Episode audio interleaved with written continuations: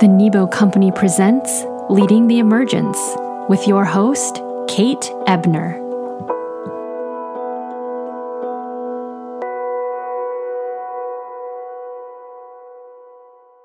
Welcome. I'm delighted to have you here with me today. Um, this is Kate Ebner, and as you know, our guest today is Dr. Karsonya K. Whitehead, and she is um, someone whose wisdom, perspective, knowledge is incredibly valuable to us. Recently, um, Kaye was featured as a, a, leading speaker for a series that Nebo Company did with Loyola University called 21st Century Leadership. And we were um, amazed and grateful for the way that she kicked off the series and really got us thinking. I think you'll find today that our conversation will open your mind, um, open your eyes, and perhaps help you understand what's possible as we come to the end of the um, pandemic time and move into a, a post pandemic period in which we hope to create a world that is not the same as the one that we um, experienced previously.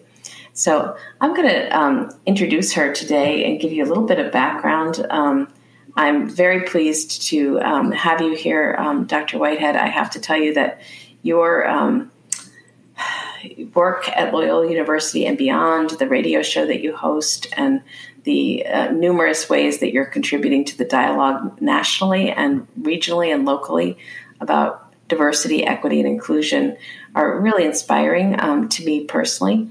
And when I think about the feedback that we had from the session with you, I'm also interested in um, picking back up some of the themes that we had in that conversation.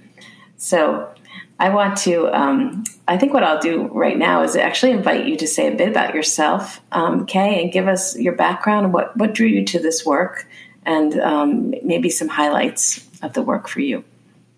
So, I am an associate professor of communication and African and African American studies at Loyola University, Maryland, and also the founding director of the Karson Institute for Race, Peace, and Social Justice. So, this is both a research area for me. Um, it's a topic of interest for me.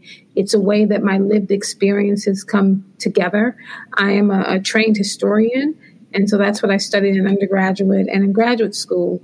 But I took a deep focus and a deep interest in looking at the history of race, class, and gender in this country and what does intersectionality look like at this moment. Uh, it just so happens that the world uh, is catching up in terms of understanding how these issues play out in the greater society to the work that I'm doing. The work was already being done, and the world's interest uh, and focus has caught up with my work. Fantastic. That's a great way to put it, actually. And and um, you do have the feeling to me of someone who's um, in the right place at the right time, helping us um, in a very significant way. Um, one of the things that you said um, in the program that we did with Loyola was that race is a social construct and its definition has changed over time. And you gave us some historical perspective. Can you say more what that means? Race is a social construct. Um, but the notion that race is a social construct goes against the ways in which we talk about race. People assume that that race has to do with with what you look like. Uh, race has to do with the color of your skin. Um, race has to do with kind of a historical understanding of slavery and white supremacy, and race is not. It's a social construct. It's something that was determined in this society, and class and hierarchy and slavery, um, oppression, um, segregation.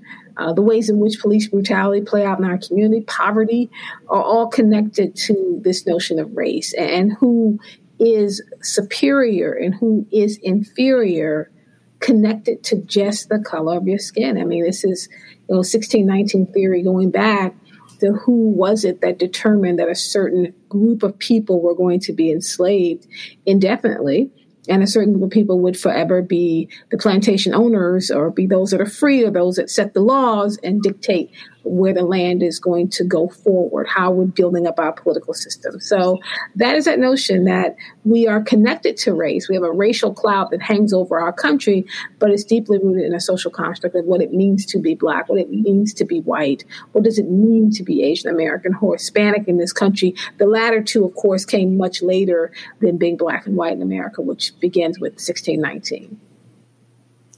Thank you for explaining that. And you know, I think one of I think building on that um, this idea of the social construct, um, it's been really interesting to think about. Um, one of the points that you made, which is that as we look at sort of the evolution of the nation over our history, um, we tend uh, probably as white Americans to really um, have understood history in a particular way without a lot of attention to um, whose history is really being taught and told. And yet, if we look more closely and begin to open our eyes to um, the legacy of our country, of our great country, I might say, uh, we also might notice that um, this, the story is very different depending on the experience that you were born into, um, that you had um, in historic, historically, and also up until the present day. Um, one of the uh, things you point to is that um, we've in effect had sort of two societies um, or more than one society um, developing in, in, parallel, and that the experience that um, that, that, Black Americans, that um, Americans who have not been in the majority uh, a, a, culture have experienced is actually a different history, a different story. Um, so, our ability to see and grasp that that our history is more complex, um, that it has uh, more voices, more perspectives, more lived experiences than perhaps um, some of the history books have featured. And I want to go to this idea of um, two societies or two nations and the idea of the moment that we're in, Kaye, uh, 2021. Um, we've come out of a year, 2020, in which um, uh, the nation has really come face to face with uh, the, the, disparity, the inequity, and the oppression um, that has shown up through the murder of George Floyd um, and others, sadly. And so it's been a time when we've seen um, the Black Lives Matter movement has developed a momentum and a, uh, a, a, size and a scale, and I think a, um, a, a, a moment, uh, what's the word I'm looking for? A kind of energy that transcends uh, race and speaks to humanity. And with all of this happening, and a pandemic um, also um, perhaps um, highlighting and illuminating um, disparity in this country. It does seem like the conditions are such that we could now actually move forward eh, with a different understanding, uh, with a collective agenda for a better future. And so I want to pause on that long torrent of thinking and just simply ask you what do you think uh, is the potential of the moment that we're in? That's a difficult question because I think that that people want to see this moment as a history changing moment and when that things are going to be different. America's going to move in a different direction like like with the the ending of the Revolutionary War, like like the ending of the Civil War, like when we uh, when America ratified the Nineteenth Amendment and women could vote, uh, when the Fifteenth Amendment was passed and it was the protection of voting rights for Black men. I'm I don't think we're in that kind of moment. I don't.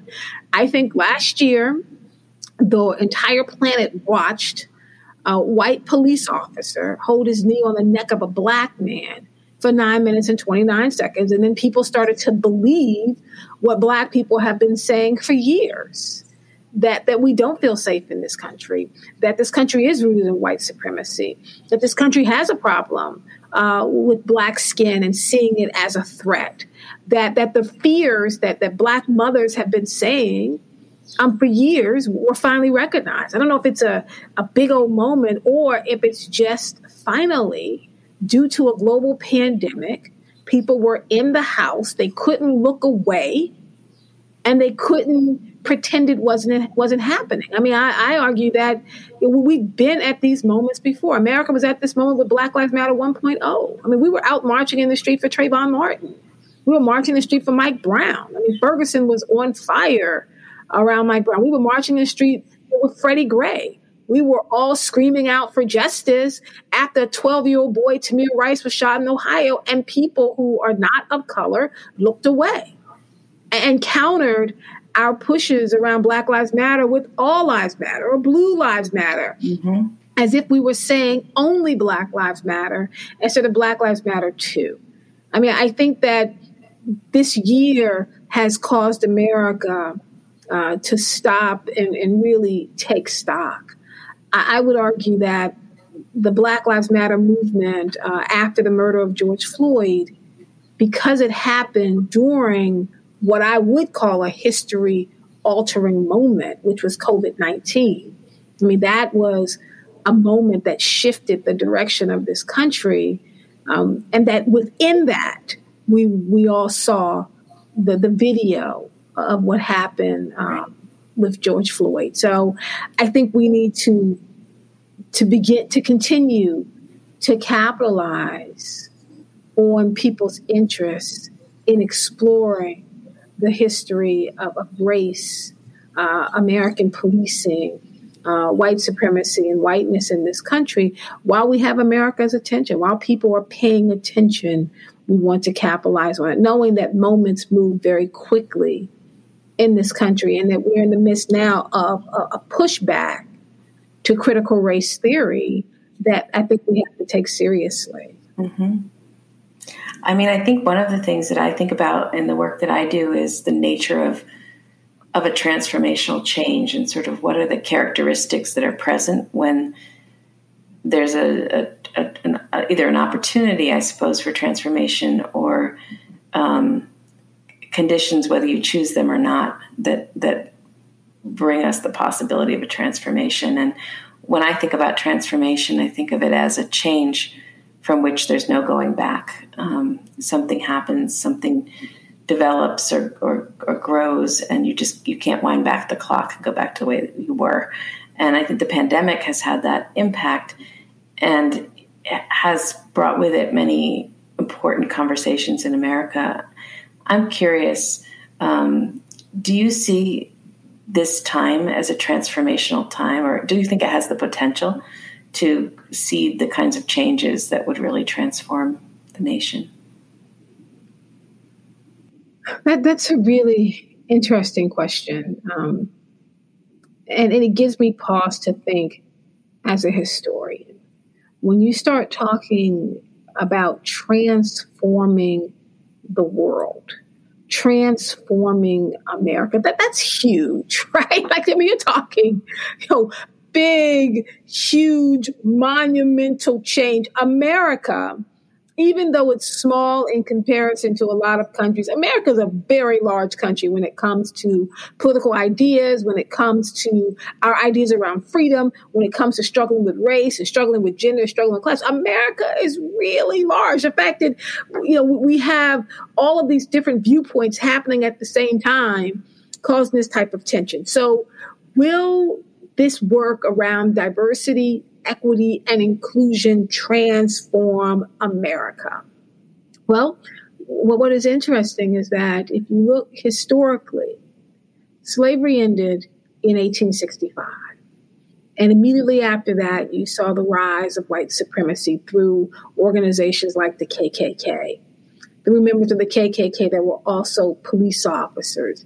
You saw the rise of the mass industrial prison complex, ways in which black folks were being terrorized. Um, and being pushed into these small boxes around, you know, controlling what we could do and what we couldn't do, where we could walk and where we couldn't.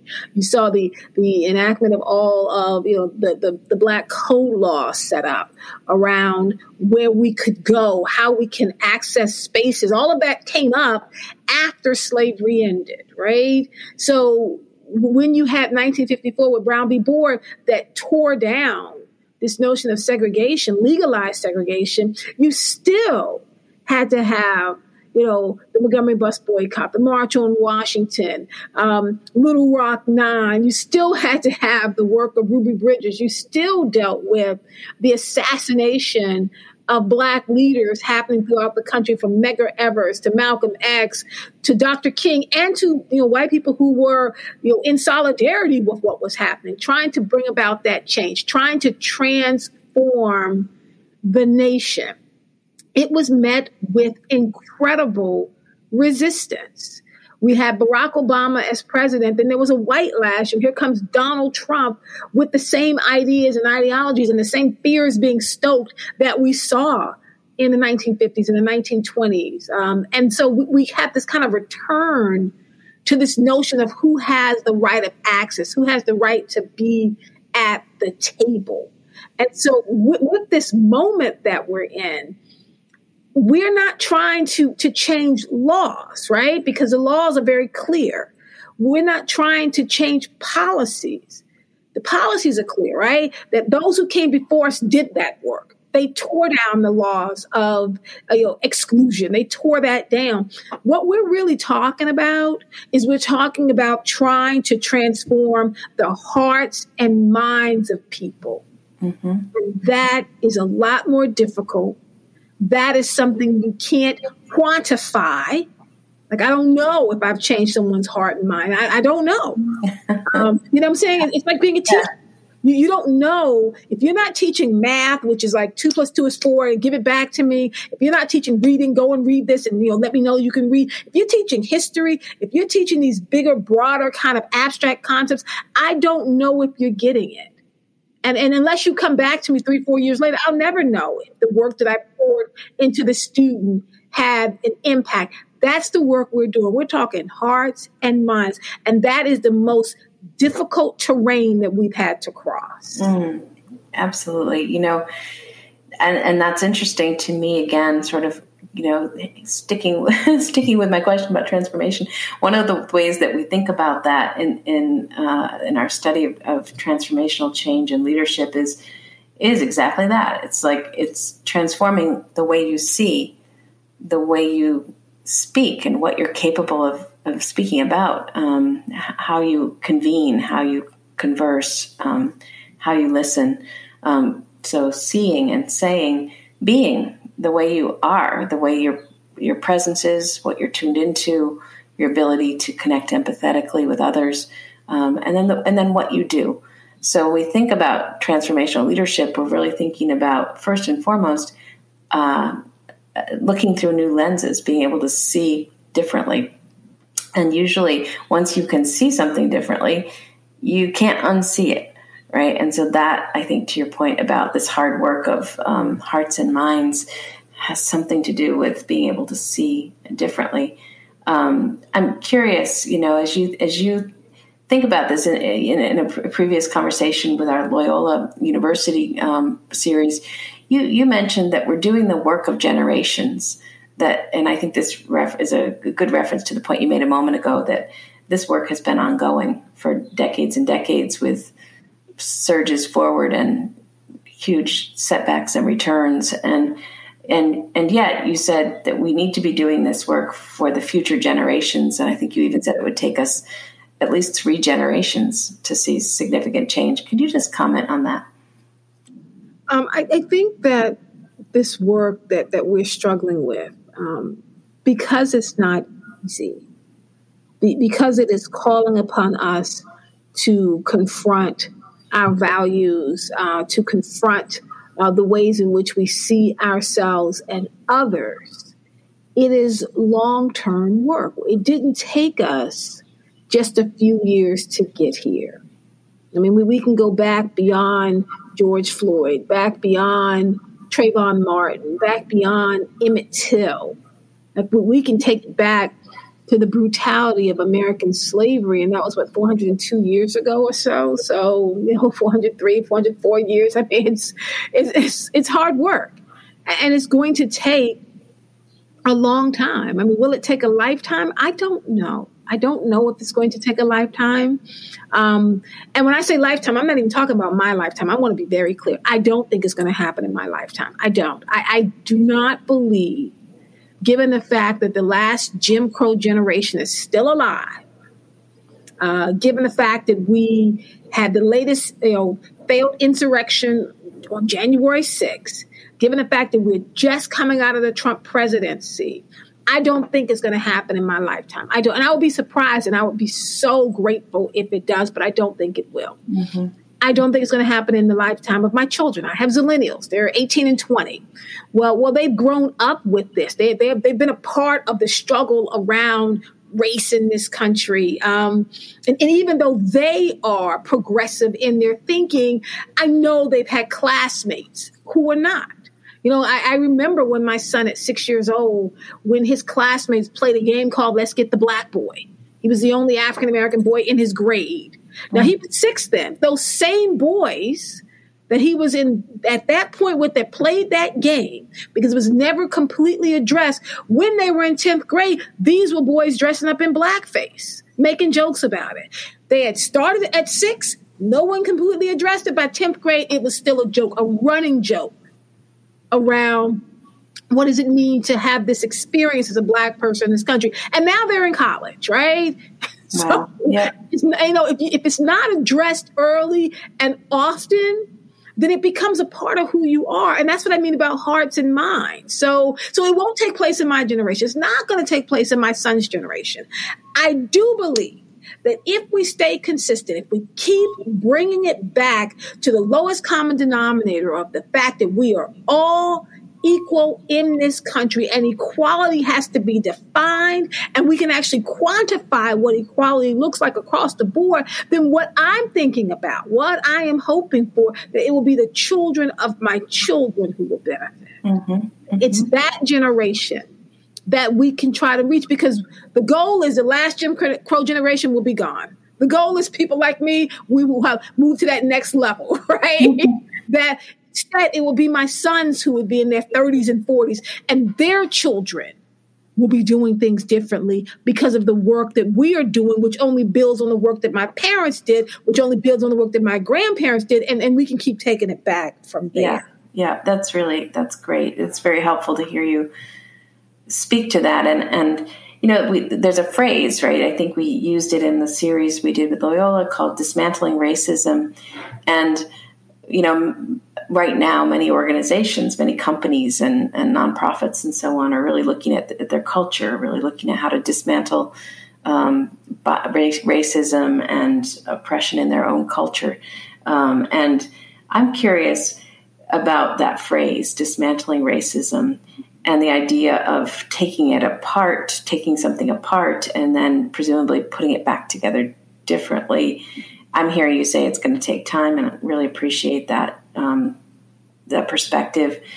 What do you think um, dismantling racism means in terms of changing hearts and minds for individuals, for, for human beings? How do we do that for ourselves? Well, there, there are a couple of ways that, that we do it if we're talking about going through the steps. And I, and I take people through the steps all the time where you, you start with where you sit with the question of race. You begin to ask yourself fundamental questions. You figure out where you are in terms of your racial identity development. Um, you start confronting your value system. You begin to question where did you get information from, and then you you get on the the, the path toward being anti-racist and knowing that when you make that stand to be anti-racist you've all you've struggled through your own issues that that the question of race begins first with you.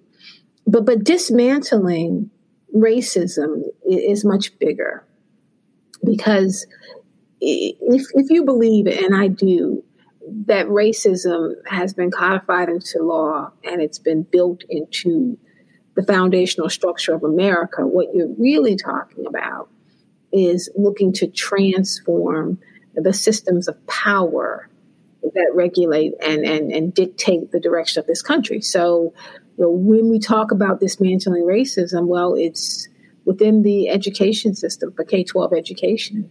It happens within our, our red line communities in terms of looking at poverty and the impact of poverty on, on Black and Brown economically challenged communities. and it looks at you know home ownership and the amount of interest rate that people are being charged who are black and brown in this country. It looks at student loan debt and the fact that black and brown people carry more student loan debt than our white counterparts. Dismantling racism looks at the mass industrial prison complex and the fact that even though we're 13.1% of the population, we're over 39 to 40% of those that are incarcerated. Uh, dismantling racism looks at what's happening in the healthcare field and exploring why it is that black women are four times as likely to die during childbirth as our, our white counterparts and our Asian American counterparts. Uh, we're talking about dismantling racism and, and, we look at what's happening in politics and, and why is it that we only have two or three black senators right now. And no black women as senators. Um, we start thinking about the fact we've never had a black woman as governor in this country. We've only had a handful of black men as governor. I mean, we're talking about dismantling a racist system. Is talking about dismantling the systems within that racist system and that there's power that is being transformed and being exchanged between those who are holding on to it. And and um, I, I, appreciate very much that you've you've drawn all of those connections for us to really be able to see the systems that need to be dismantled. And what does it mean, dismantling? What, what does it look like when we're dismantling? I think dismantling is different for everyone. I, I think that dismantling a system is, is, such a huge catchphrase. Um, yeah, it is and it sounds like something that would take a short period of time. It doesn't. If you're talking about changing America and dismantling, uh, upending systems of power, it takes a long time. Like, how do you dismantle racism in in the mass industrial prison complex when the mass industrial prison complex is maintained through black and brown bodies, right? It's a multi-billion dollar industry that needs black and brown people to be there to, to keep this industry moving forward? How, how do you dismantle racism when it comes to student loan debt unless you're willing to completely erase student loan debt? But what does that do for the next generation who will have to take out student loans to go to college, right? Mm-hmm. So if you talk about dismantling racism in the healthcare field, you know, how do we change it given the fact that we only have 5% of the physicians in this country that are black? So it's, it's, it's a lot of work and it, it's work that does not take just one person. That that's the amazing thing about the work is that there are people who specialize in all of these areas and they are defining what it means to dismantle area by area. I am not in you know the, the work of, of, medical research and medical apartheid, but I know people who are, and they're working on you know transforming that area. I you know I'm thinking about people like Deirdre Cooper Owens, for example. I am not in the field of unthinking policing.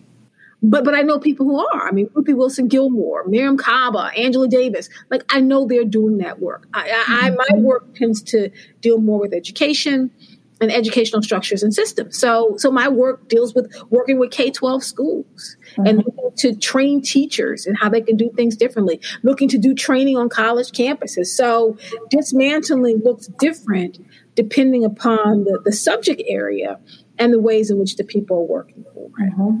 And I think that that's a really um, great point. And I guess for the listeners uh, of this podcast, I would say perhaps it's something you could do is actually think about where you sit in the system and which parts of the picture you are uh, influencing and managing and leading, and how you might in, begin to engage and think about this idea of dismantling racism within the sort of this um, you know the view and the reach that you have.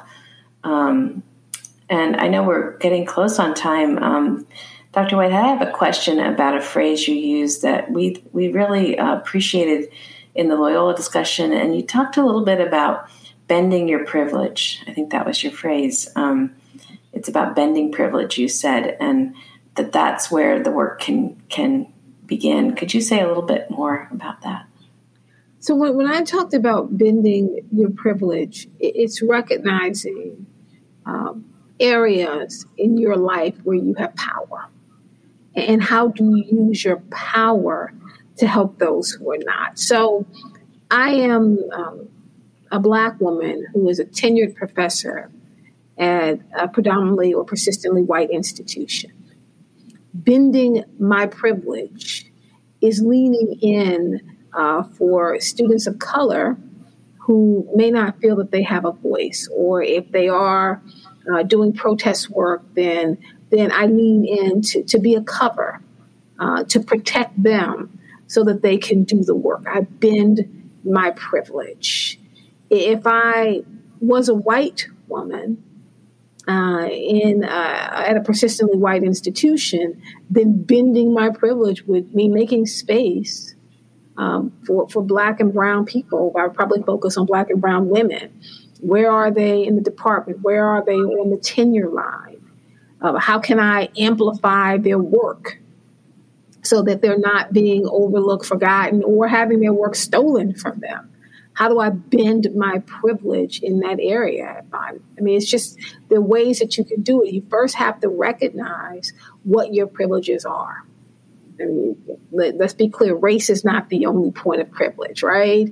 Education is a privilege. Class, um, class is a privilege. If you are you know, middle or upper class, that's a privilege. Um, having a car in America, that's a privilege. You have a lot of privileges, and I think you have to start there. Where am I privileged? Using, you know, a lot of the material that I've developed around, you know, privilege work but figuring out what my privileges are. And then once I figure out what they are, then how can I use them uh, to help others who do not have that privilege? What does that look like for me while still practicing self care, knowing that, that I can't do this every single day, all day long, but I need to be strategic about the ways that I bend my privilege.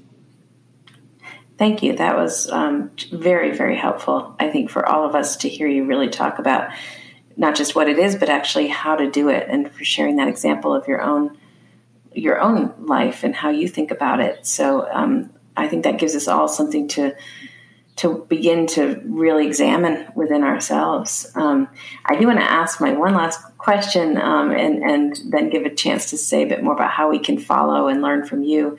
My last question is you know, our podcast is called Leading the Emergence, sort of thinking about the post pandemic world.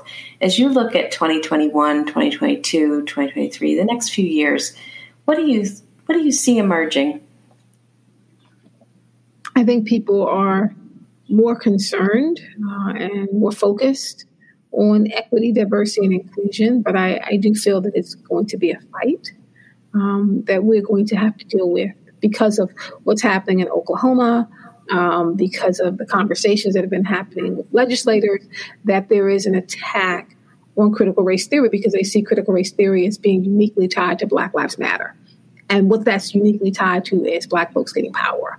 And so that is where the fight is. And I think that for those of us who work in this area, for those of us who have committed to standing this ground, and saying this is where we're going to be, this is where we're going to fight, that we have to recognize that we're going to have to be constantly focused on making substantial changes, taking the wins where they are, pushing toward the greater battle, knowing that one small victory, putting one police officer in jail, does not end police brutality. So just mm-hmm. working harder to make sure that we can push society forward. So I think it's going to be a fight. I think we're going to have some successes. And then when you look at the impact, I don't know, voting, the voting rights attack that's happening now, the attack on critical race theory, that every time there's a stride, there's going to be a pushback. And we have to remain vigilant um, and we have to remain encouraged. Thank you. My guest today, um, Dr. Karsonya Kaye Whitehead, is an award winning and nationally recognized scholar focusing on issues of race, class, and gender in American society. She's an associate professor, as she said at the beginning, of communication and African American. African and African American Studies, and is the founder of the Karson Institute for Race, Peace, and Social Justice at Loyola University in Maryland. Um, how can we follow you and keep learning from you? Thank you. Uh, I am on all forms of social media. I am on um, Twitter at Kaye Whitehead. That's K A Y E Whitehead. Um, and I think I have as my moniker that's Dr. not Mrs. Black Mommy Activist. um, I am on Instagram at Black Mommy Activist, and they can follow me on Today with Dr. Kaye on Facebook, which is where my radio show uh, is live streamed every day from 3 to 5 p.m. Fantastic. Um, thank you again for being our guest and for really um, helping us see and think about um, where we are in all of this and what's what what to anticipate and how to how to roll up our sleeves and, and do this important work in this time. Thank you very much.